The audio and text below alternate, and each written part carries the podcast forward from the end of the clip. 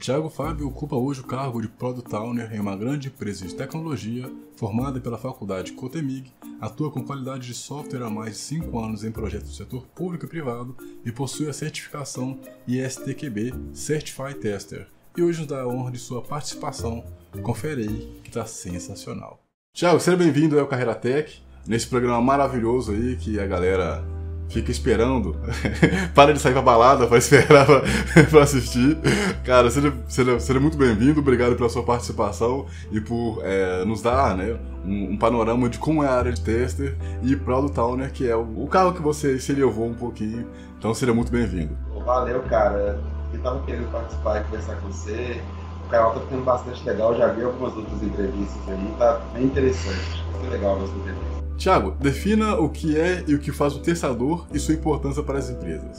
Então vamos lá, meu amigo. É o seguinte, é, o tester, né?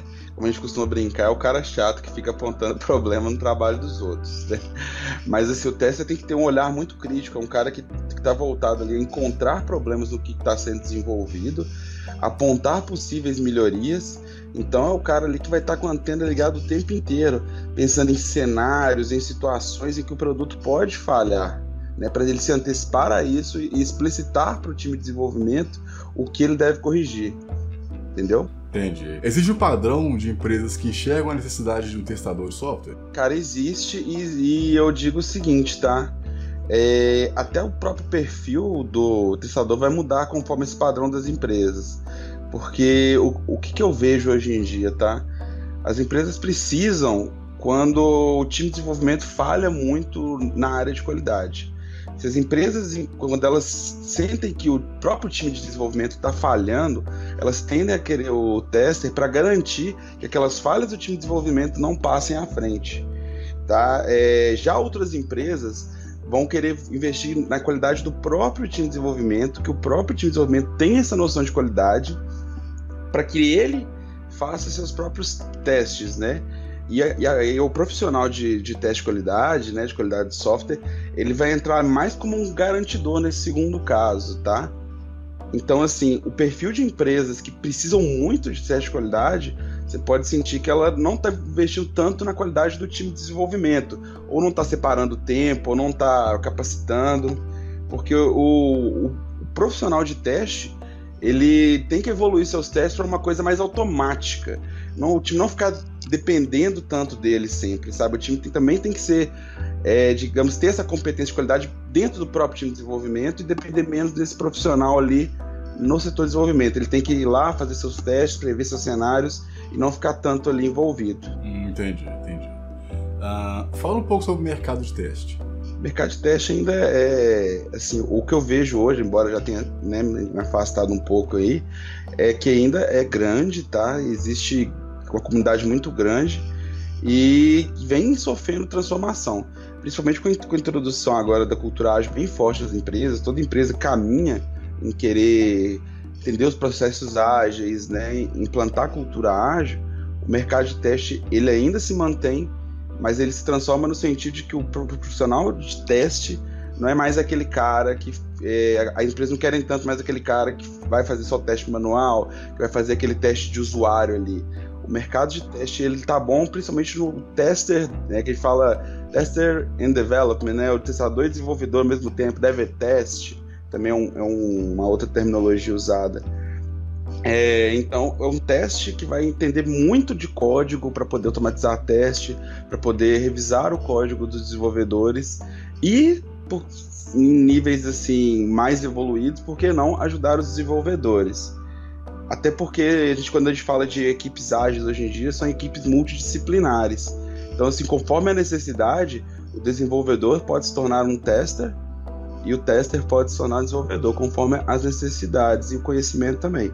Então eu vejo no mercado, como você me perguntou, é uma transformação de, de perfil, mas ainda uma busca grande.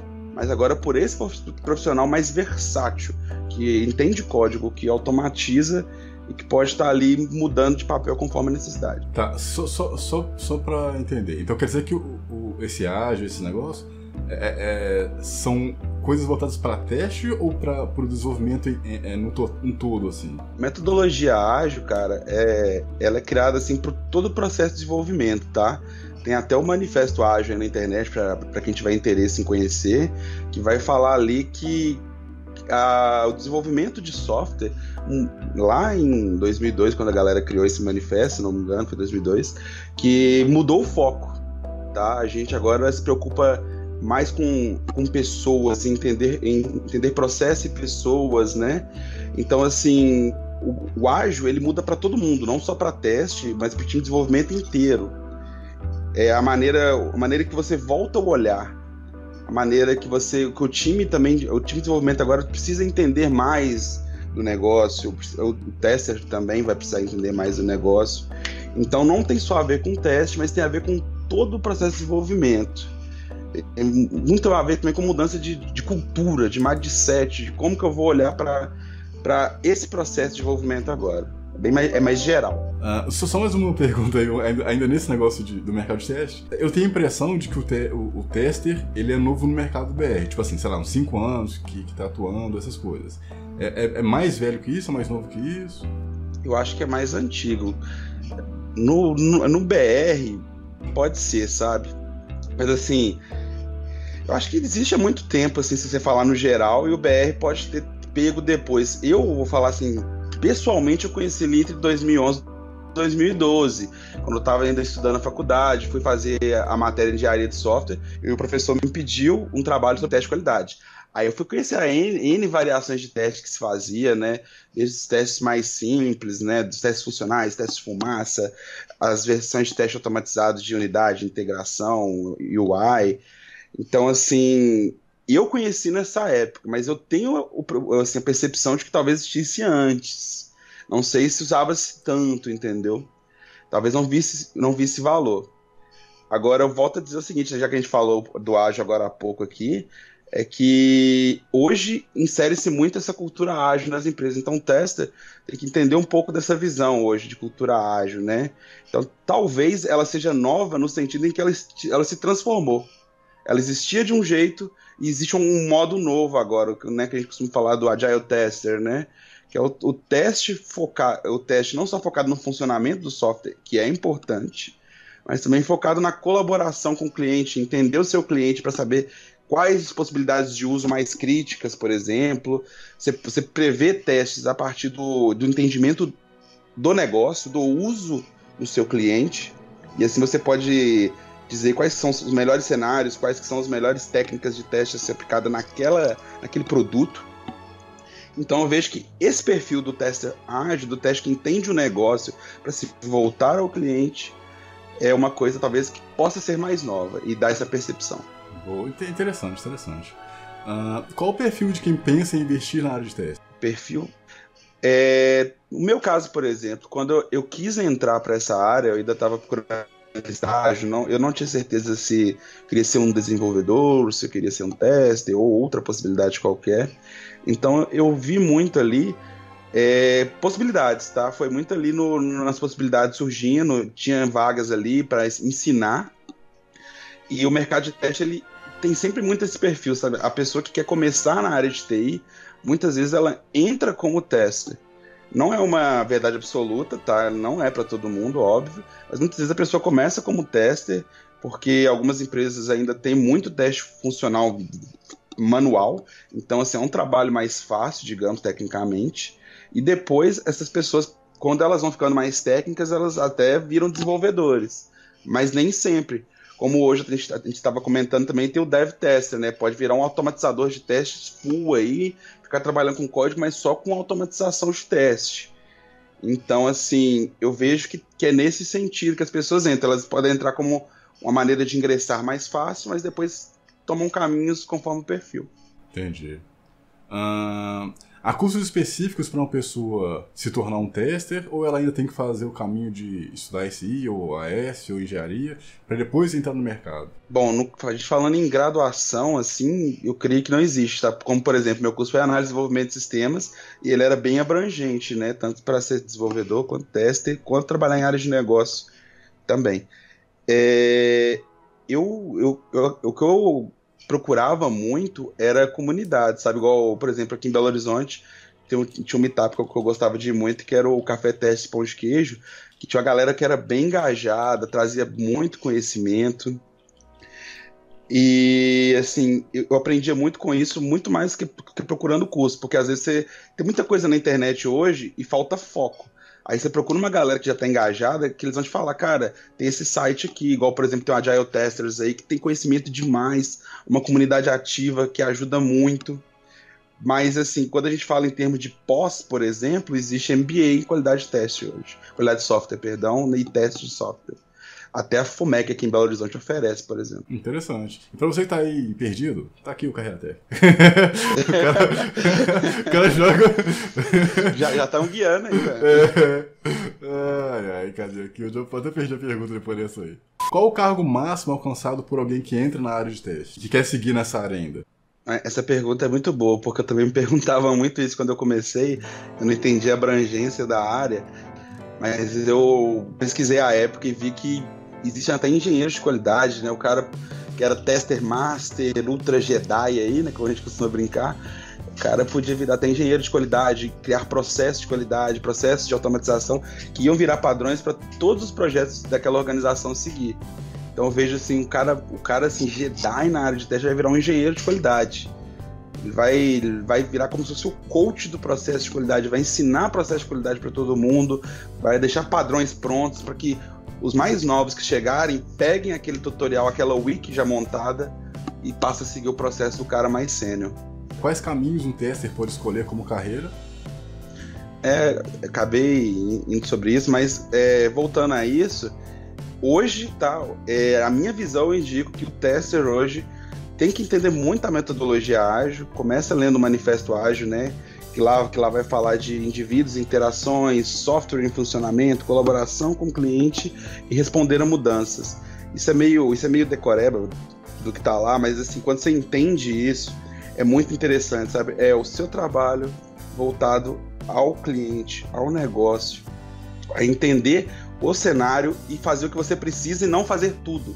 A gente tem, assim, às vezes, é, quando a gente está aprendendo, a gente tem um, é um interesse em ver aquele mundo de conhecimento e aprender um pouco de tudo. Mas quando a gente fala em cenários de trabalho real, a gente tem que se voltar ao cenário real, ao que se aplica, e não ficar perdendo tempo fazendo coisa demais, sendo que, muita, que muito trabalho pode ser desperdiçado, sabe? Então, assim, o perfil desse profissional para mim é foque-se na cultura ágil e, consequentemente, as outras coisas virão. Você vai ter interesse em automação e vai ter interesse em automação focada ao cenário que você trabalha. Sua certificação foi emitida enquanto você cursava a faculdade. Qual o motivo de ter tirado enquanto estudava?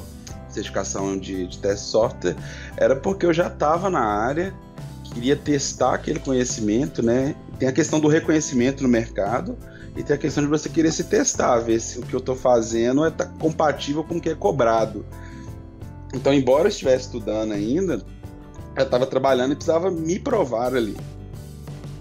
Acho que era bem por isso mesmo. Só de ter um certificado e falar, olha, você realmente sabe isso aí que você está fazendo. Boa. As certificações de fato ajudam? Bom, essa eu posso falar essa que eu fiz aí, né, BSTQB aí, é a, essa, essa, certificação, assim, ela tem um conhecimento. É, essa que eu fiz era inicial, então assim, para quem entre o cara que não sabe nada e o cara que já está trabalhando ali até um nível, digamos, intermediário, ela ajuda porque ela, ela te dá um norte falar. Se você não sabe isso, cara, você não pode considerar nem mais ou menos. Mas assim, depois de um tempo que você vai evoluindo, você precisa de novas, mas é, outros níveis. Eu acredito que ela ajuda, assim, principalmente quando você é iniciante, ela te dá um norte. É, ela é caro? Na época ela foi 300 reais, se eu não estou enganado, tá? Ela não era, ela não era dos mais caros, não. Ela, se, você, olhar pelo, pela média de certificações na área de TI em geral, ela é, acho que é das mais baratas, inclusive. Entendi. E o nível de dificuldade. Se bem que você já tinha experiência, né? Então talvez você tenha ajudado, né? Eu achei ela, eu achei ela fácil, achei. Na época eu fiz fácil. Se eu não soubesse nada, ela seria difícil, tá? Então, assim, a experiência ajudou bastante, como você falou. Entendi. Uh, quais certificações você recomenda para quem quer ser um excelente testador de software? Cara, aí seguir essas certificações aí da ISTQB, né, que é esse Instituto Internacional de Qualidade de Software, tem a, a filial brasileira que é a BSTQB. É, essas certificações são boas, tá? Eu não cheguei aos níveis mais altos delas porque acabei saindo da área, mas eu indico muito, tá? Tem a Cetal depois aí que é para os analistas de teste aí mais seniors, que vai mais fundo. Ela tem também para o pessoal que quer focar muito na área de negócio, né? Ir para análise de requisitos. Então, assim, eu acho que essa linha da BSTQB é muito boa para quem quer aprofundar na área de qualidade em termos de certificação. Entendi. O... Uma pergunta meio nada a ver. O analista de requisitos, ele seria uma evolução do tester ou, ou nada a ver uma coisa com a outra? Então, a gente vai até entrar um pouco nessa questão do analista de requisitos quando a gente falar depois do product uhum. tal, né? Mas, realmente os dois, assim, tem uma, uma interseção no trabalho entre o tester e a pessoa do requisito, sim, porque há um foco em entender o negócio, tá? O analista de requisito vai, ele vai se focar ali. Ué, só interromper, porque acho que a janela abriu aqui, tô, tá claro é, pra caramba. Isso, isso que eu ia falar aqui.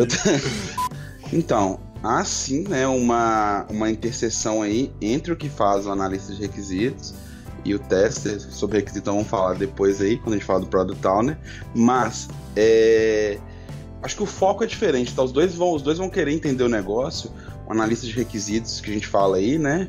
Ele vai tentar dizer para o time de desenvolvimento o que ele deve fazer na visão que ele tem do negócio, e o teste vai aprender para criticar aquilo ali, para apontar problemas, para apontar melhorias. Então, os dois têm uma interseção grande em saber dissecar o negócio, de saber entender o negócio, mas o foco vai ser diferente depois. Boa. Há material que você recomenda para quem está começando? Para quem está começando na área de testes, o que eu recomendo é o seguinte: lê bastante, frequenta. Eu acho que não só para as testes, serve para geral, é procura artigos de, de teste para ler. A gente tem sim hoje na internet muita coisa. Eu recomendo a comunidade Agile Testers aí, que tem muito conteúdo lá, tem uma galera que apoia bastante. É, vá, é, conforme a sua região, sua cidade, devem ter grupos de meetup específico de testes, frequenta, conheça a galera, porque mais do que conhecimento estático, que é importante assim, ler artigos, ler livros, cursos, o conhecimento prático também é, é extremamente importante. A vivência e esse network que você faz com, com o pessoal que já está envolvido no meio é muito interessante. Boa. Bom, ah, depois desse monte de explicação que você fez aí, eu acho que agora eu consigo entender essa pergunta que é ah, se existe diferença entre teste ágil e tester uh, tradicional? Eu acho que existe, né? Agora, depois a gente já tem até bastante argumento, mas só para acrescentar aí, o teste ágil, principalmente, vai focar no conhecimento da metodologia ágil agora, né? O cara vai conhecer o manifesto, vai ler os frameworks ágil que a gente tem. O mais comum que as empresas usam hoje é o Scrum, trabalhar usando Scrum, entender todo o conceito do ágil e adaptar o seu trabalho para ser ágil, para ter foco naquele negócio, em, em, fazer o máximo de coisas com o mínimo de tempo possível. Boa. Dicas para quem quer entrar no mercado. Bom, cara, é, estuda, procura os grupos aí que, que existem aí, que fazem reuniões periódicas aí. É, principalmente quem está começando, é procurar na, na própria empresa abertura para se reunir com outros profissionais do, do, faz o mesmo papel que você, trocar vivências com, com, com essa galera e procurar realmente, cara, ser um cara curioso na internet, procurar grupos aí de que vão ajudar, meetups e comunidades. Eu acho que isso ajuda demais, cara. Boa. Uh, os bugs encontrados pelo tester devem ser corrigidos por ele mesmo ou pelo desenvolvedor? Vamos lá, se o tester é o tester, pura, pura e simplesmente ele vai provavelmente delegar aquilo e voltar seu foco à qualidade.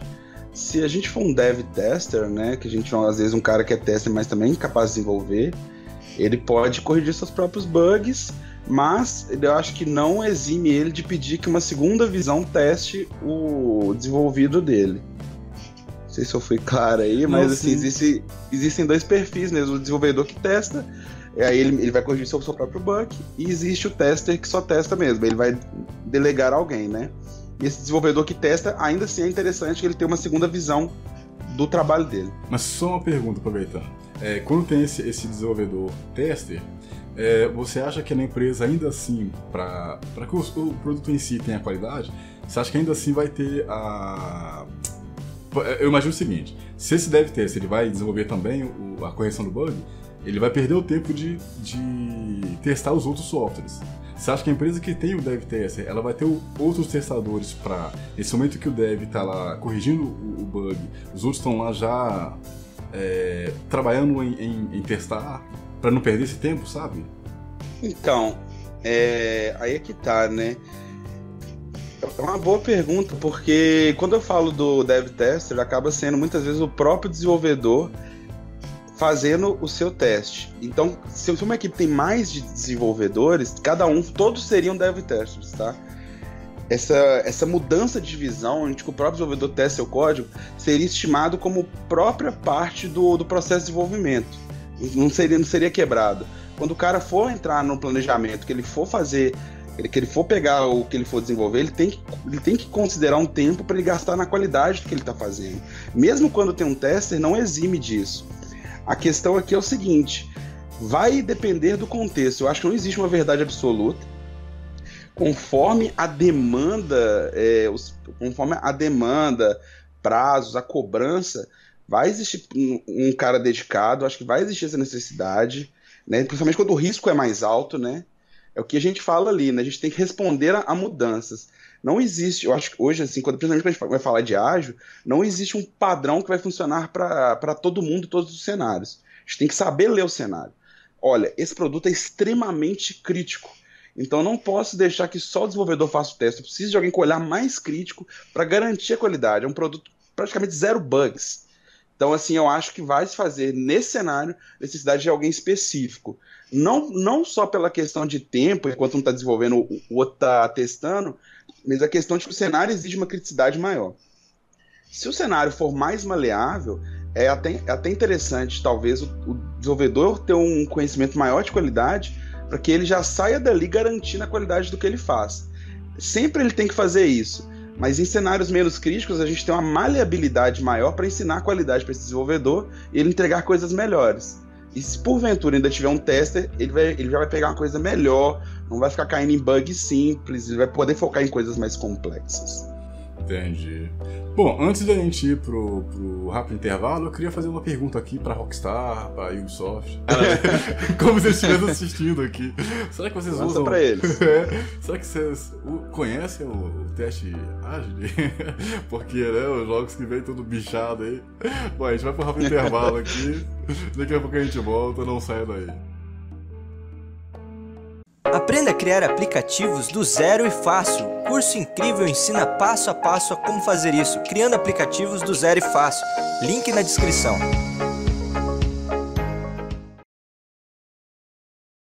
Estamos de volta aqui nesse Carreira Tech, que é sensacional, que tem ajudado muita gente. As pessoas estão mandando e-mails e cartas e preço. Mentira. é, bom, vamos falar agora sobre a carreira de Product Owner, que é, né, que essa entrevista ela tem esse viés de trazer um dois em um para você. Tiago, Product Owner, ele, ele conversa diretamente com a carreira de tester. Como é que foi essa experiência, cara? Então vamos lá, né? É, eu aprendi isso muito na, na empresa que eu tô hoje. Hoje eu tô na DTI Digital, é uma empresa assim muito aberta para essas mudanças. Então eu entrei lá realmente como tester, estava focado ainda na questão de qualidade, mas quando assim eu envol... quando eu comecei a entrar num ambiente que, a... eu comecei a aplicar o Scrum, em todo esse processo, eu conheci de verdade, digamos assim, entre aspas, conheci de verdade o Product Owner, porque eu já conhecia teoricamente o conceito de Scrum, mas ao vê-lo ser aplicado, eu vi que além da interseção do teste com esse Product Owner na questão de querer entender o negócio, querer ser crítico e aprofundar, eu tinha muito interesse também em saber por que, que essas coisas estavam sendo feitas. E o Product Owner vai ter esse foco agora de, de pensar os produtos, os projetos, com, no porquê da razão disso estar sendo feita. Será que isso precisava ser feito? Será que, será que o problema é realmente esse? Aí eu comecei a entender que não só problemas existiam no caso do tester, mas o porquê deles existirem. E o Product Owner vai ter esse papel de identificar os problemas, identificar necessidades e trazer para o time técnico essas necessidades. Então, assim, o meu olhar de teste, que era muito focado em problema, em mandar arrumar problemas, agora passava-se a entender problemas e por que desses problemas existirem, entendeu? Defina o que é e o que faz um Product Owner. Vamos lá, o Product Owner é o, é o papel dentro do, do Scrum que é o cara que. Primeira coisa que a gente fala para o é o cara que tem que ter autonomia, tá? Por que, que ele tem que ter autonomia? Ele vai fazer o meio de campo ali entre o negócio, o processo real e o time de desenvolvimento. É o cara que tem que ir até o ambiente real e ao ambiente de negócio, entender por que aquele produto está sendo demandado, qual que é a real necessidade e até se ele tem que ser feito mesmo, tá? O Product Owner vai conhecer o negócio, conhecendo o negócio, ele vai, ele vai transformar aquelas demandas em que a gente costuma dizer são é, user stories, né? São necessidades que o negócio tem e vai trazer para os desenvolvedores. Ou seja, ele está fazendo o meio de campo de lá, filtrar as reais necessidades e trazer para cá. A partir do momento que o, que o Product Owner traz para o desenvolvimento, vão começar a surgir as soluções. Então, é, eu costumo dizer até que há uma diferença, por exemplo, daquele cara que era o analista de requisitos tradicional e do Product Owner. O Product Owner, ele se põe, ele veste a roupa do cliente, ele se põe no papel do cliente para entender por quais os problemas que ele está tendo, entender os cenários dele. Isso é o papel do Product Owner, entender as necessidades. A partir do momento que essas necessidades estão entendidas, quem tem que dar soluções para elas são o time técnico. Quem tem o conhecimento técnico para propor o que deve ser feito, dar a solução, são desenvolvedores, são arquitetos, time, time técnico. Então, ele é o cara que vai fazer essa filtragem aqui. Necessidades, toma time, resolve, por favor. É o intermediário aí, e dentro do Scrum ele vai ter o papel aí de, de, de, de guiar o planejamento da, das sprints, né? De estar tá acompanhando o time de desenvolvimento durante todo o processo, é o cara que vai tirar dúvida, de que caso surjam coisas novas, leve ao negócio ali para fazer esse meio de campo. Vai estar tá acompanhando todo esse processo de desenvolvimento ali também como um auxiliar. Boa. Como é que tá o mercado para essa área? Cara, principalmente com a cultura ágil crescendo, né? Eu acho que tá tá em alta, sabe? Ele, ele tá. Eu, quando eu pesquiso hoje vagas no LinkedIn, Horizonte, São Paulo, vejo assim que há uma grande demanda, tá? Porque as empresas começaram a, a aplicar Scrum, a entender o que é Scrum, e não existe Scrum sem o Product Owner. Sem o cara que tem autonomia para dizer o que deve e o que não deve ser feito, que é importante também né? É um cara que vai ter o conhecimento ali de, de filtrar porquê das coisas serem feitas e trazer para o time. Então, assim, hoje dentro do Scrum não, não existe um Scrum, digamos assim, um Scrum perfeito sem alguém que faça esse papel, sem alguém que filtre essas necessidades para o time, quebre essas é, que a gente fala, aliás, as necessidades e priorize elas para o time começar a desenfileirar e atender. Então, acho que está crescendo, porque ágil, além de ser uma tendência, o Scrum mesmo está sendo bem aplicado mais recentemente. Boa. Uh, há um caminho específico para começar nessa área? Sinceramente, eu acho que não. Vai depender muito do, é, do perfil da pessoa, né? O quanto ela se interessa em entender o porquê das coisas. O Product Owner é isso, né? Você quer entender o porquê que você está fazendo as coisas, porquê que os produtos são feitos, o que, que eles atendem, qual é o ganho que eu vou ter, sabe? Então, assim, é muito. Eu acho muito do perfil. Acho que não existe um caminho, vou, vou te falar. Você vai ser desenvolvedor, depois você. Depois você vai largar o desenvolvedor e ser um product owner. Ou igual eu, você era um tester, você vai largar a área de teste e ser um product owner. Acho que não existe esse caminho. Não existe essa regra. Vai depender muito se você, tanto como desenvolvedor, como tester, como qualquer outra função, tem um viés crítico de entender por que, que as coisas são feitas, se elas são, se elas são feitas assim, qual que é o ganho delas serem feitas assim, e, e de querer entender, de querer melhorar, de querer medir que é uma outra característica bastante interessante do Product Owner, né? É que não só entender a necessidade, é de uma vez que ela está sendo atendida, é de medir os resultados dela para saber se novas necessidades não estão surgindo após aquela primeira ter sido atendida. Então, assim, eu, já fui um pouco além, mas acho que respondendo essa pergunta, é mais do perfil da pessoa, do profissional, do que um caminho específico aí dentro da área. Eu acho que não existe esse caminho. Você conseguiria traçar pra gente qual é esse perfil? Então, eu já tava meio que falando, era, era bem assim. Um cara crítico, um cara que quer saber o porquê das coisas, que quer mergulhar no negócio, tá? É muito importante como ser o product owner, o dono do produto, você realmente entenda o negócio, você tem que você tem que ter conhecimento suficiente ali, tá tão mergulhado que você pode tomar decisões. Então, uma vez product owner, você tem autonomia. Então você tem que ter esse perfil aí de querer conhecer, de querer entender o porquê. Uma vez que você entende, você tem que saber priorizar. Existem N ferramentas aí de priorização que você pode fazer junto com os seus com sua área de negócio. E esse perfil também tem que ser um cara que critica até o, o que está sendo feito, tá? Porque você está sujeito a erros. Muitas vezes, muitas vezes você pega aquela necessidade, mas ela é uma necessidade hipotética. Você traz ela e prioriza, a gente atende ela, depois você tem que testar aquela hipótese criando métricas, você tem que medir o que foi feito para ver se realmente os, os, usuários finais estão usando, se aquilo está gerando valor para o seu usuário e se aquela necessidade, uma vez implantada, não gerou novas. Isso acontece muitas vezes. Às vezes eu fui lá, entendi a necessidade, trouxe o time, deu a solução e implementou. Aí, daquela necessidade surgiram novas. Ó. Antes, não, antes o usuário não sabia que isso aqui podia ser feito. Agora que pode, ele quer mais coisas derivadas daquilo, sacou?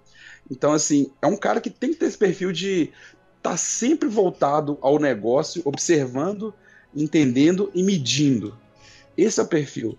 Queira ser crítico do negócio, queira entender o porquê das coisas e queira gerar valor. E queira ter certeza também que está gerando valor, que são as métricas. Entendi.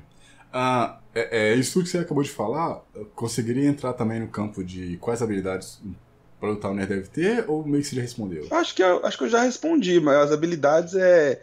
Acho que as habilidades, assim, digamos, é ser um cara questionador, um cara leitor, um cara que não tem medo ali de, de digamos, falar a verdade também com a área de negócio, que é, um, é uma, uma outra skill interessante, né? Tem hora que você vai ter que ser sincero com os caras, falar que vocês estão me pedindo não fazem sentido. E por que não faz sentido? Que é a pergunta que vai vir em seguir. Aí, como você é um cara que é estudioso do negócio, você vai saber, ó, por isso, por isso, por isso. E tendo métricas, né? Se, se sendo um cara curioso a ponto de medir, você vai saber falar, não serve por isso, e se você fizer, vai te gerar esse custo, tantos por cento disso aqui de chance de falha, por isso, por isso, por isso. Então eu diria que o, o cara tem que querer ser estudioso do negócio, crítico, e não ter medo de falar não quando for necessário também. Uma pergunta que não estava uh, marcada, você acha que o, o Product Owner, ele, ele é usado, tem, tem um perfil também de empresas que, uh, que utilizam o Product Owner no, no, seu negócio, ou você acha que é recente no mercado? Como é que você vê o, o Product Owner hoje, assim? Um, Product Owner, ele, ele nasce dentro do, do Scrum, né? Para existir Scrum, tem que existir alguém que faça esse papel. Eu acho que de, de uma forma ou de outra sempre existiu, mesmo sem Scrum, de uma maneira informal, sabe? É, sempre alguém, em algum momento, tem que priorizar as coisas. Alguém tem que demandar ao time de desenvolvimento. Mesmo que não esteja fazendo o papel descrito no Scrum, de Product Owner, alguém teve que entender um negócio, falar o que era prioridade e o que não era, porque a gente não consegue fazer tudo ao mesmo tempo. Eu acho que de uma forma ou de outra sempre existiu. Hoje, o que está mais, é, o que é mais recente é a aplicação do Scrum como deve ser. Então o Product Owner agora pode se chamar de Product Owner. É, às vezes ele existe em outras, em outras nomenclaturas, né? Às vezes você vai chamar ele de analista de negócio, de analista de produto, ou até mesmo pode ser meio confundido com analista de, de requisitos, que é, um, que é um cargo mais comum.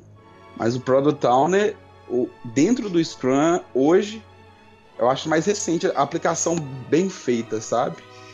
Então, de um tempo para cá, o nome começou a aparecer na boca do povo. Não que o papel nunca tenha existido, mas o nome talvez tenha aparecido mais por causa da aplicação correta do Scrum. Ficou gourmetizado. É, ficou gourmetizado, talvez. Tá. É, qual que é o cargo maior dessa carreira? Cara, aí é que tá, né? É, a gente tá pensando aqui de uma maneira hierárquica, né? Tipo, eu vou começar como Juninho, depois eu vou ser o Product Owner pleno, Product Owner sênior e, sei lá, talvez mudar de nome. E quando a gente fala aí agora dentro da cultura ágil, a gente vai pensar muito em papéis, tá? Então, assim, ontem, né, no caso ontem, ano passado, eu era tester, né, 2018 aí. Fiz essa transição no fim do ano de tester para Product Owner eu acho que não existe uma, uma escada mais. O ágil quebra um, um pouco com isso, tá? Existe mudança de papéis. Tem papéis que você vai ser desenvolvedor, você vai ser responsável pelo código. Sendo desenvolvedor, você vai provavelmente se tornar um arquiteto aí quando você tiver um conhecimento maior.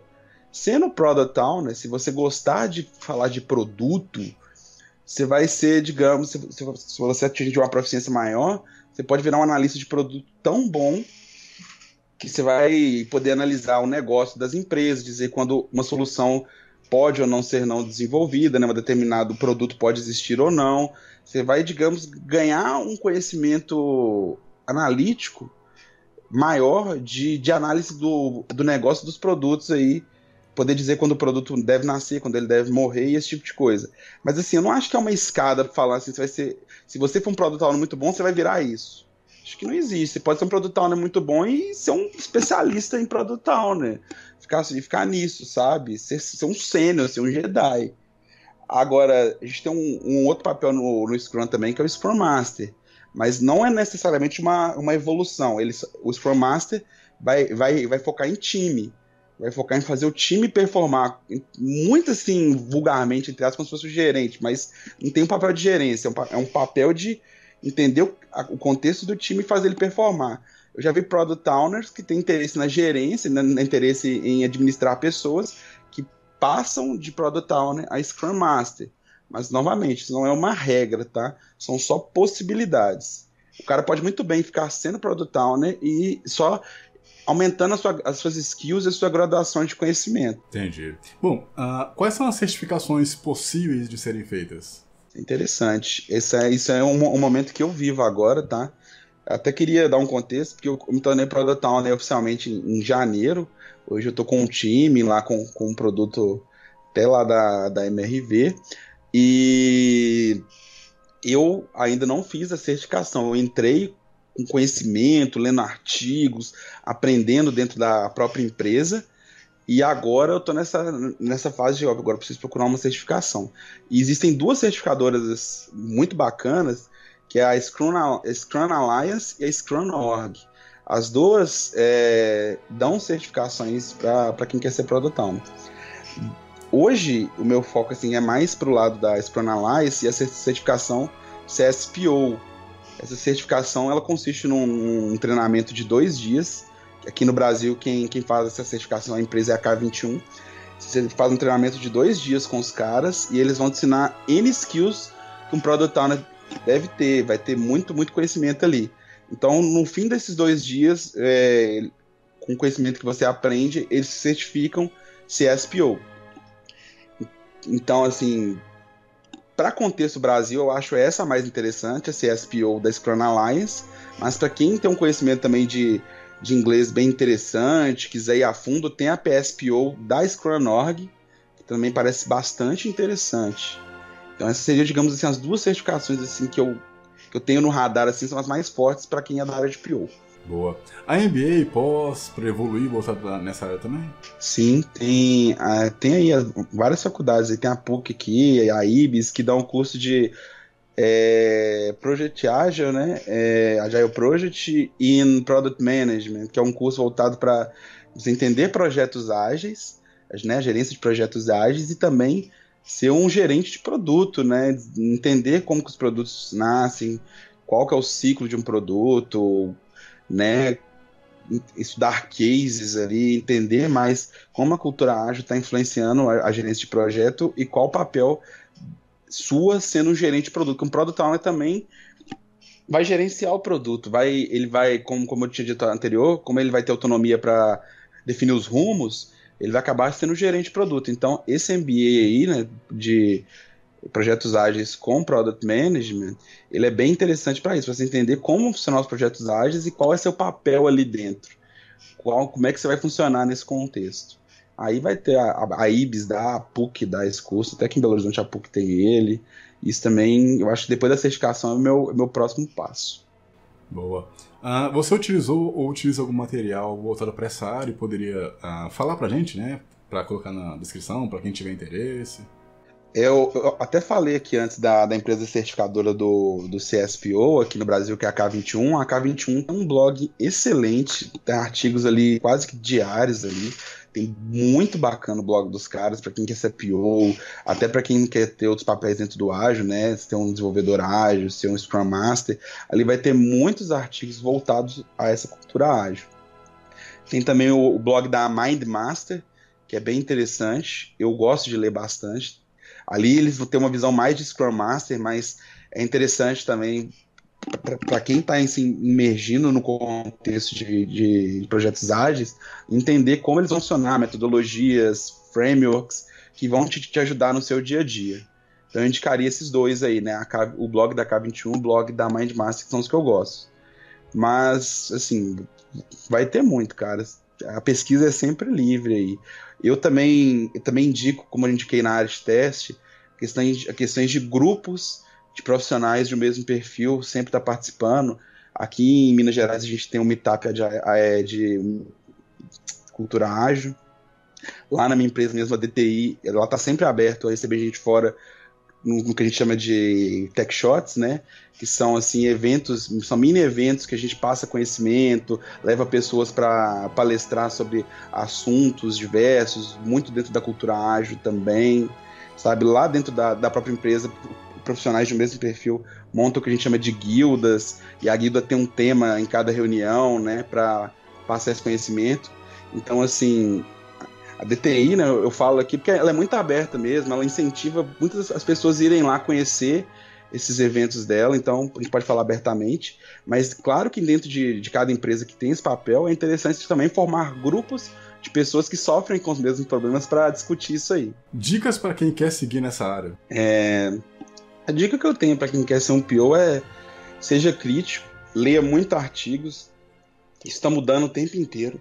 Como tem muitas pessoas hoje interagindo com, com as ferramentas ágeis, todo dia surge alguma coisa nova, todo dia surge algum framework que é interessante você aprender e trazer para o seu trabalho. A própria ideia é, do Lean, né, que quer ser mais enxuto, eu mesmo conheci pouco tempo depois que me tornei PO, e é, e é muito interessante a gente estar sempre lendo para saber o que está mudando, o que a gente pode aplicar. Principalmente quando a empresa ela emerge na cultura ágil, ela vai ser aberta a você testar coisas, testar frameworks ali que podem melhorar o seu dia a dia. Então a dica que eu tenho é esteja atualizado, porque surge coisa todo dia, cara. Surge coisa todo dia. E coisas assim que você pode aplicar. Não tenha medo também de aplicar essas coisas quando você lê, quando você achar interessante, quando você achar que gera valor. Boa. Bom, a gente vai para mais um rápido intervalo e daqui a pouco a gente volta. Não sai daí. Fala galera, tudo bem? Aqui é Ana G. Soares e nesse vídeo eu vou te mostrar detalhadamente o que é o método Linha Agile Coach e qual a transformação que ele vai fazer na sua carreira e na sua vida, mesmo você já sendo uma pessoa experiente ou você que precisa urgentemente uma direção na sua carreira. E se eu disser que através desse método você poderá ter um emprego rentável, seguro, com apenas seis meses de atuação? É possível em apenas quatro semanas você aprender grande parte das metodologias ágeis a ponto de fazer entrevistas de emprego com total segurança. Você vai eliminar a sua insegurança por falta de experiências, é, por falta de conhecimento. Eu sei que é bom demais para ser verdade, mas se deu certo comigo, com os meus alunos, também pode dar certo para você mercado vai jogar para fora quem não é especialista em métodos ágeis. Muitos conteúdos e livros geram confusão na cabeça das pessoas, né? É o efeito excesso de informação. E no curso você terá um conteúdo prático, organizado por módulos, onde a gente vai discutir tudo sobre os conteúdos. Né? E a área de Agile Coach pode ser a direção que você precisa na sua carreira, né? Eu te mostrei como isso é possível durante todos os outros vídeos anteriores e eu aprendi muita coisa sozinha. Levei muito balão de consultor, muita porrada, promessas feitas pela empresa. Eu já quis querer sair estudando tudo, mas eu sei que isso é muito caro, né? ocupa demais o tempo, você sai estudando um monte de coisa e não entender nada. E depois de um ano querendo resolver tudo, eu decidi focar e nichar, né? encontrar um nicho específico e então me especializar nele. Eu aprendi o que muitos agilistas fizeram, eles são confiantes, são seguros, têm controle emocional e muita visibilidade. A gente só vê o benefício disso quando a gente investe na nossa carreira. Eu quero te ajudar a ter esses mesmos resultados. E para você parar de ficar enviando currículo a torto direito, eu vou te mostrar como entrar nesse nicho da forma certa. Você vai ser capaz de fazer uma entrevista de qualidade, montar uma estratégia do jeito que eu te ensinei. Negociar salários estrategicamente não é só para você e para seus colegas. Você vai aprender como fazer mentorias, facilitações, sem fazer as pessoas perderem tempo com reuniões organizadas, reuniões desnecessárias. No módulo 1, você vai aprender sobre o papel da linha Agile Coach. No módulo 2 e 3, a gente vai falar de fundamentos ágeis, frameworks e ferramentas. No módulo 4, a gente vai falar sobre métricas, indicadores OKRs, tudo que você precisa para mostrar o seu trabalho. No módulo 5, vamos falar sobre equipes ágeis e facilitações. E no módulo 6 vamos falar sobre transformações ágeis. Eu criei um passo a passo para você aprender a transformar uma empresa para a metodologia ágil. Então tá incrível, todo o treinamento é pautado em princípios básicos, é muito conteúdo que raramente você vai encontrar de uma forma tão simples e tão organizada em algum livro. Inclusive, eu comecei a escrever um livro é, para ajudar a compartilhar mais esse conhecimento estruturado. Então, aprenda a detalhadamente como fazer as perguntas certas para times de desenvolvimento.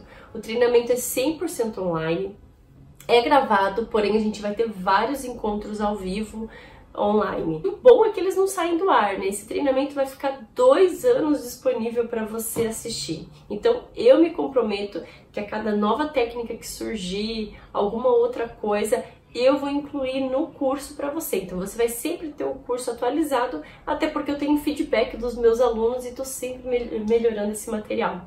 O treinamento serve para você que não sabe nada ou para você que é especialista, mas precisa se atualizar. Ele vai te ensinar tudo sobre a Agile Coach e principalmente sobre transformações ágeis.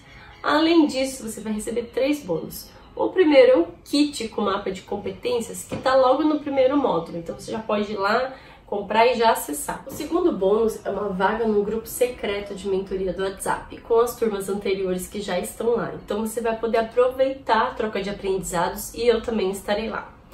A terceira é uma masterclass de coaching para agilistas, né? Que vai te ajudar a trabalhar toda essa parte de coaching com as pessoas. Só nesse curso eu paguei 6 mil reais e eu tô fazendo ele para todo mundo da turma. E mais um bônus especial, né? Eu vou fazer um webinar com dicas para LinkedIn, focado em agilistas como você, né? Que vai receber esse bônus gratuitamente para aprender a atrair empresas e clientes. É incrível a quantidade de, de material que você vai receber e eu também te preparei duas garantias. A primeira é incondicional. Você vai fazer sua inscrição, vai acessar o treinamento, baixar os materiais, avaliar todo o conteúdo e vai começar a aplicar na prática o treinamento. E você pode fazer proveito da minha garantia incondicional de 7 dias. Você vai poder testar o treinamento gratuitamente. A condicional é que se você vê que isso não é para você, você não tem resultado em seis meses e se você não tiver nenhum resultado, eu vou fazer um trabalho de mentoria com você para entender o que que você não teve resultado, o que que aconteceu, fazer essa mentoria gratuita. E se depois de três meses você não vê resultado, nem com o curso, nem com a mentoria que eu vou te dar, a gente vai devolver todo o seu dinheiro. Só uma última coisa que eu quero dizer para você, não perder essa oportunidade aí. Então, vem aprender esse passo a passo aí sobre como ter sucesso na sua carreira com agilidade. Agora, basta só você preencher aí o seu formulário com seu nome, preencha seus dados com muita atenção, que eu quero que você saiba aí que você não vai ter resultado é, diferente fazendo sempre a mesma coisa, né? Então eu te espero lá do lado de dentro do aluno e um beijo até a próxima. Voltamos aí para o final desse bloco. Você utiliza alguma técnica para estudos? Hoje eu, eu me impus assim uma, uma questão que é a, a frequência, sabe? É, tem, até um, tem até os livros aí para eu, eu vou até indicar então aqui, aproveitando, tá? Eu, eu, eu tô sempre aprendendo coisas de, com quem sabe mais que eu, né? Frequentando palestras, guias para tentar entender. E tem uma coisa que é muito forte, acho que não só para estudos, como para tudo que você quer fazer, que é o hábito.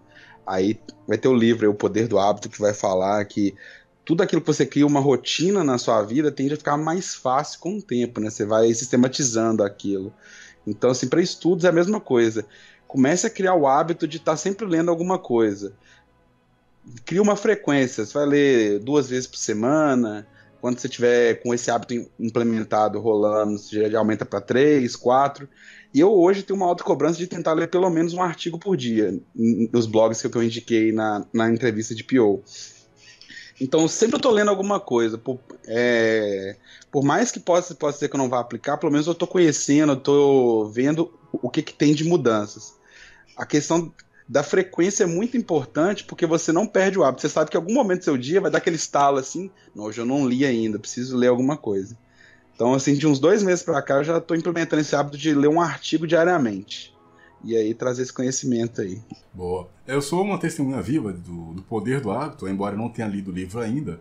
Eu, uh, recentemente, eu tenho uh, me cobrado para ler mais e tentar fazer exercício físico. Então, tento acordar mais cedo, Uh, eu tô lendo no ônibus, né? Que geralmente só dormia. e aí, é, só do, dormir em pé, dormir sentado, dormir deitado. é só dormir. Balançando. O ônibus é um tempo valioso, cara. A gente que já andou é... muito de ônibus aí, a gente pois perde é. muito tempo ali só esperando chegar no lugar. É. é. bom pra ler no ônibus. Pois é, é, ler no ônibus, ouvir podcast. A gente, nós, à medida que a gente vai envelhecendo, uh, nós vamos enxergando o tempo que a gente deixa passar. Então, você tá no, no ônibus, ou você tá indo a pé para algum lugar ouça um podcast que você vai agregar conhecimento. Inclusive, ouça o podcast daqui. Tá. Sobre esse contexto, tem um podcast Os Agilistas aí que também é bem interessante. Eu comecei a ouvir ele um tempo aí, ele já tá no episódio, se não me engano, quase 40 lá já. É, ele é muito interessante sobre a, é quem quer aprender com cultura ágil, gestão ágil, falar sobre como são, como são as organizações. Ele é bem interessante. Às vezes, num momento desse que você está fazendo uma caminhada na rua ou está num ônibus, você consegue ouvir e vai ali te trazendo conhecimento desse mundo ágil não necessariamente às vezes vai aplicar tudo aquilo ali, mas você já está sabendo como as transformações que o ágil está causando dentro das organizações. Eu acho bem interessante, se a galera é. quiser conhecer. Eu vou, eu vou, pedir que você me passe tudo para colocar no, na descrição do vídeo e no site também. Acompanha lá wesleyrodrigo.com.br barra carreira tech. E também tem cursos EAD que você pode aí se preparar melhor para o mercado de tecnologia. Mas voltando aí sobre minha experiência, então eu comecei a, a ler mais no, no ônibus, eu, eu comecei a tentar fazer caminhada, né, com meu cachorro e tentar correr de, de, de manhã e tal. E à medida que você vai se esforçando embora na primeira semana, ou talvez na segunda, dependendo, depende de cada um, né? Você vai começando a perceber pequenas diferenças, o corpo começa a se adaptar, você começa. Por exemplo, no ônibus hoje em dia, quando eu não leio, eu, eu sinto que eu perdi um tempo valioso, que eu fiquei só lá olhando pro nada e, e pensando um monte de besteira enquanto poderia estar adquirindo conhecimento. Então, uh, o que o Thiago falou, e, e eu, eu, recomendo, né, é que você sempre pense em como você pode usar o seu tempo da melhor forma para o seu conhecimento pessoal, seu. Uh, uh, para se conhecer melhor, para se preparar melhor para as oportunidades. Então é isso. Eu acho assim, só, só acrescentando também, é, é, que sempre a gente tem que tentar começar aos poucos, né? A gente faz um ciclo maior, ah, igual o, exemplo que a gente estava dando de ler, né?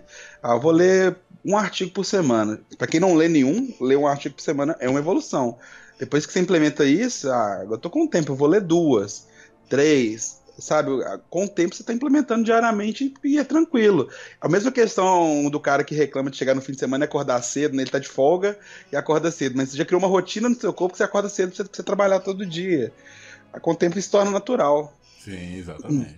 Hum. Inclusive, ano passado foi, depois de muito tempo sem ler, eu consegui fechar três livros, logicamente, livro de historinha, sabe? Uh, sem ser livro uh, com carga de, de, de, de, leitura que você precisa de, de demandar mais tempo para ler e tal, mas eu fiquei muito feliz de ver lá, uh, tipo, poxa, eu fechei três livros, cara, em um ano. Esse ano tá sendo um pouco mais difícil, porque eu comecei por livros mais pesados, que você precisava de ter um, um conhecimento prévio antes, então nós já estamos agora em setembro, eu ainda não fechei nenhum.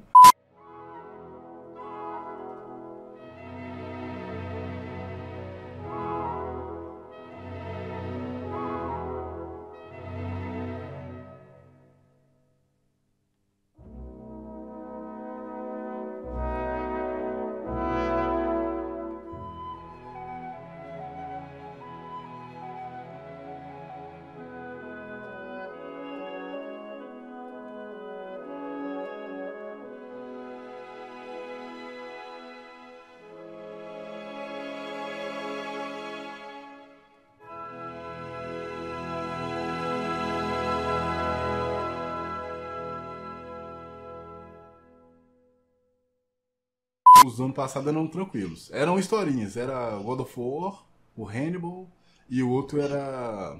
Eram quatro, na verdade, que eu li. Era Hannibal, que eu gosto muito. Uh, o God of War. Que... Você já leu o livro do God of War?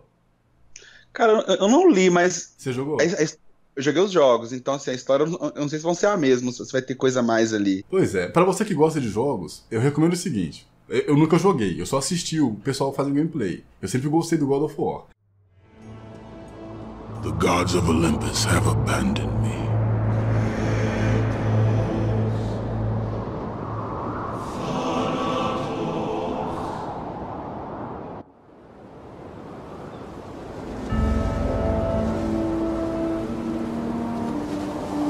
Now there is no hope.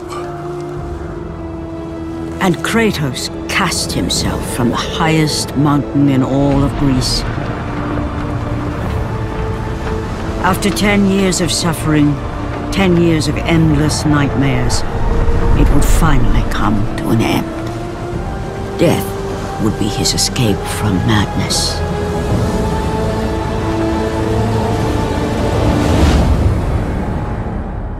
Mas eu, eu, eu, eu, pensava que antes de ler o God of War, eu pensava assim, ah, eu já vi tudo, então vai ser uma leitura rasa. Cara, vai parecer muito estranho isso que eu vou falar, mas é o seguinte, eu tava lendo no ônibus, não sei se você vai se lembrar, se não me engano era o God of War 1, a parte que ele tava no, no, de, no deserto lá, sabe, que... Eu não vou lembrar direito, que ele tinha que soprar tipo uma trombeta gigante e tal, que aí alguém leva pro deserto e ele tá andando, aí tinha uma sereia lá na frente. Sim, é um, um puzzle do, do primeiro jogo. Eu, eu, lembro assim de cabeça, mas o primeiro jogo já, já tem tempo, né? Acho que é da época do PlayStation 2. Eu, mas eu, eu, acho que eu sei. Pode seguir aí, se eu lembrar é. que eu te falo. Não, porque a questão é o seguinte: uh, isso quando você vê no jogo, pelo menos o que eu lembro, é você vê, tipo, em, sei lá, em 5 segundos. Na leitura, eu senti a a areia do deserto, cara. Eu ouvi o, o, o canto da sereia, eu fiquei, caraca, velho, que livro, sabe? Eu fiquei, eu fiquei impressionado. Então, você que já jogou, você que já viu o gameplay, leia, cara. Eu vou, eu, eu vou ver se eu deixo o link pra, pra você baixar o, o, o livro. Tente ler e comente né, a, a sua experiência de ter lido, mesmo tendo jogado. Eu acho que a, a, a experiência é muito maior, assim. Eu, eu, senti isso, assim, sabe? Eu também recomendo que você é, leia eu possivelmente, le, eu, possivelmente lerei mesmo, porque eu, eu gosto muito dessas histórias. Sim. Principalmente o jogo, quando tem histórias boas, Sim. é muito bom. O God of War é sensacional. Sim. Eu, eu joguei hoje, eu joguei até o 3, eu só não joguei o 4 porque eu não comprei o PlayStation 4, né? Eu troquei de lado da força, vim pro lado da Microsoft da força agora na geração atual, mas o God of War é muito bom. Eu, eu sempre recomendo ele, cara. Sim. Independente de eu estar com o videogame da Sony ou não, eu sempre recomendo. Ele é um jogo é, muito, muito é, legal. É muito bom. E é é uma forma de você também ter acesso a um conhecimento de mitologia diferente. É... Mitologia grega, né?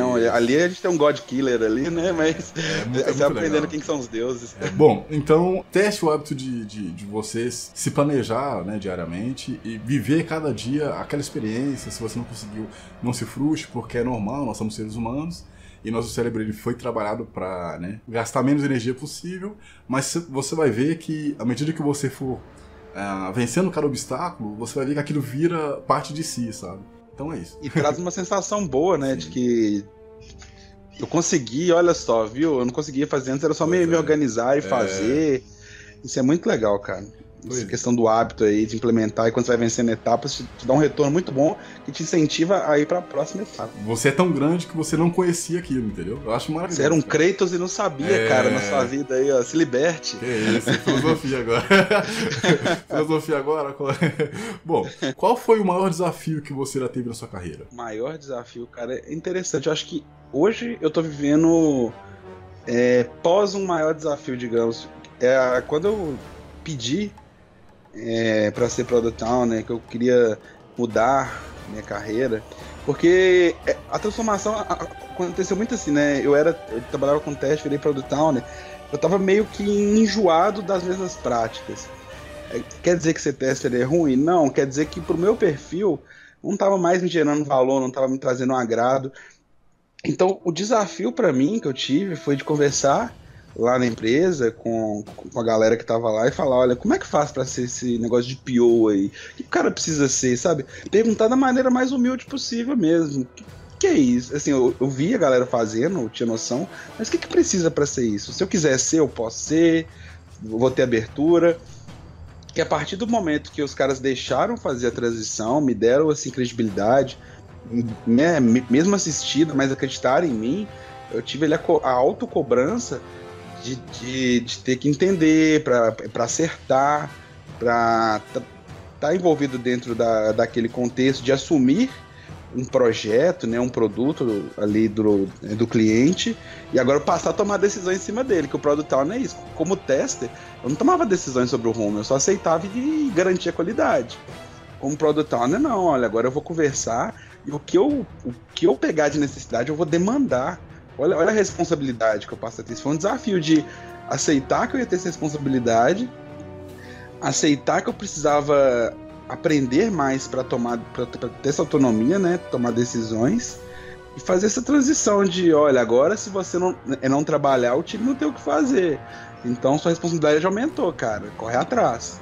E isso foi assim um dos maiores desafios que eu é que eu tive assim da minha vida recente. Hoje, hoje já se tornou mais corriqueiro, né? Como a gente falou do poder do hábito aí. Com o hábito vai se tornando mais fácil. Você já diminui essa cobrança, fica mais natural. Mas a transição foi uma coisa, um desafio bem assim, digamos, de mudança de cultura na minha vida. Entendi. Qual foi o melhor momento da sua carreira? Tô vivendo o melhor momento da minha carreira, não, sabe? Hoje, hoje eu Hoje eu posso aprender coisas novas, o que eu aprendo eu posso tentar implementar dentro do time. Hoje eu vivo um momento assim de que eu posso errar e assumir assim, olha galera, eu errei. É, a gente sabe que todo erro gera algum, alguma consequência, gente pode assumir isso e dizer que, que, que, aprendeu com esse erro e replicar melhorias depois, sabe? Sem dúvida, hoje eu vivo o melhor momento da, da minha carreira, tenho uma visão clara de para onde eu quero evoluir. E, cara, tá muito bom. Essas coisas que até difícil traduzir em palavras, mas hoje é o melhor momento da minha carreira, sem dúvida. Boa, isso aí, cara. Uh, qual a sua visão de futuro relacionada à área de tecnologia? Eu tô, como eu tô gostando muito do que eu trabalho hoje, minha visão de futuro, para mim, é me tornar um, um analista de produtos, sabe? E poder ir às empresas, é, estudar o negócio delas e dizer de forma plena assim, cara, seu negócio hoje precisa, precisa que você faça alguma coisa sentido, uma solução.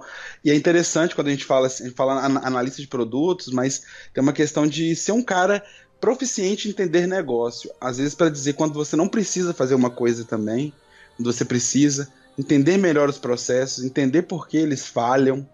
Então, a minha visão de futuro dentro da área de tecnologia está sempre envolvido com produtos digitais, ao ponto de entender quando propor soluções digitais e quando elas também não estão gerando valor. Quero ter uma, digamos, uma proficiência nisso, chegar num, num momento de ser um, de ser um analista, sabe, Jedi nisso aí. Tá muito longe, mas esse é o meu caminho. A sua câmera travou. Ah, voltou, voltou, voltou. Sabendo que a área de testes envolve repetição, né, no, no caso de criar rotina, etc., você acha que no futuro a IA pode ocupar esse mercado? Todas essas tarefas repetitivas, né? Até para tirar da mão das pessoas o desconforto de ficar fazendo a mesma coisa. Hoje, por exemplo, a automação de teste faz isso, né? Ela diminui hoje tarefas repetitivas. Você tem um programa, funciona como um robozinho que vai ficar repetindo testes que você normalmente faria manualmente sempre que uma nova feature sai. Você teria que repetir aquele mesmo ciclo. Se você faz automação, você só adapta ali ao, aos, aos, contextos e o robozinho repete para você. Então, assim, acho que pode ser num, não no futuro próximo, mas no futuro distante, essa automação com, é, com o, o, o, advento da IA aí se, se, tornar inteligente, né? Olha, você, você entrega para ele uma, uma base e ele começa a aprender, olha, o software aumentou aqui, eu preciso replicar o teste para outros pontos dele. Eu acho que sim. Não por agora, mas eu acho que sim, em algum momento é, é plausível. Entendi. Bom, ah, de uma forma resumida, como você se tornou protagonista da própria vida, da própria história? Eu estou me tornando, né, cara? Eu acho que aos poucos, criando hábito, né, de me questionar, fazer exercícios de autoavaliação. Eu era muito ruim nisso há uns anos atrás, eu, eu, eu só ficava vivendo aí, né? Que tinha um rumo de fazer a rotina por fazer. Quando você entende o porquê você está fazendo as coisas, o porquê eu saio de casa todo dia para trabalhar, o porquê eu gosto de ter esse lazer, por que, eu gosto de cinema, por que, eu gosto, sei lá, no fim de semana, de tomar uma cerveja. Quando você começa a entender o porquê de você fazer as coisas, você começa a se questionar. Será que eu estou fazendo por fazer? Ou será que eu estou fazendo porque eu gosto e eu posso melhorar isso que eu gosto? E até largar alguns hábitos de lado, uma vez que você entende que não tem porquê mais. Então, eu acho que eu, eu acho que eu não, acho que eu estou me tornando todo dia um pouco mais protagonista da minha vida, sempre questionando o porquê de fazer as coisas e uma vez que você questiona o porquê, você cria hábitos para se adaptar àqueles seus objetivos, cara. Então, acho que todo dia um pouco. Essa seria a resposta mais correta de dar. Que isso, é? Bom, uh, a gente está infelizmente finalizando aqui. Uh, eu gostaria de saber se você tem algum agradecimento, se você tem alguma mensagem especial para alguém, alguma mensagem para o público. O momento agora é seu. Valeu, cara. É, primeiro aqui ao canal, cara, que eu acho que é uma iniciativa muito legal sua.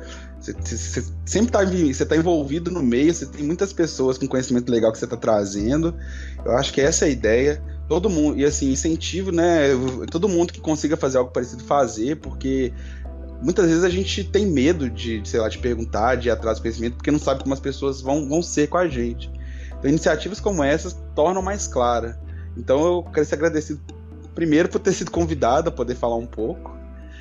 É, depois, todas as empresas que trabalhei, a, aí vai aí a Cast, DTI, né, todas as empresas dessa área de tecnologia que sempre me abriram portas, me fizeram aprender, me inseriram no mercado, sou muito agradecido. E também a toda a galera aí que eu, que eu andei junto, que me ensinou alguma coisa. Se for falar nome, eu vou ficar o dia inteiro falando.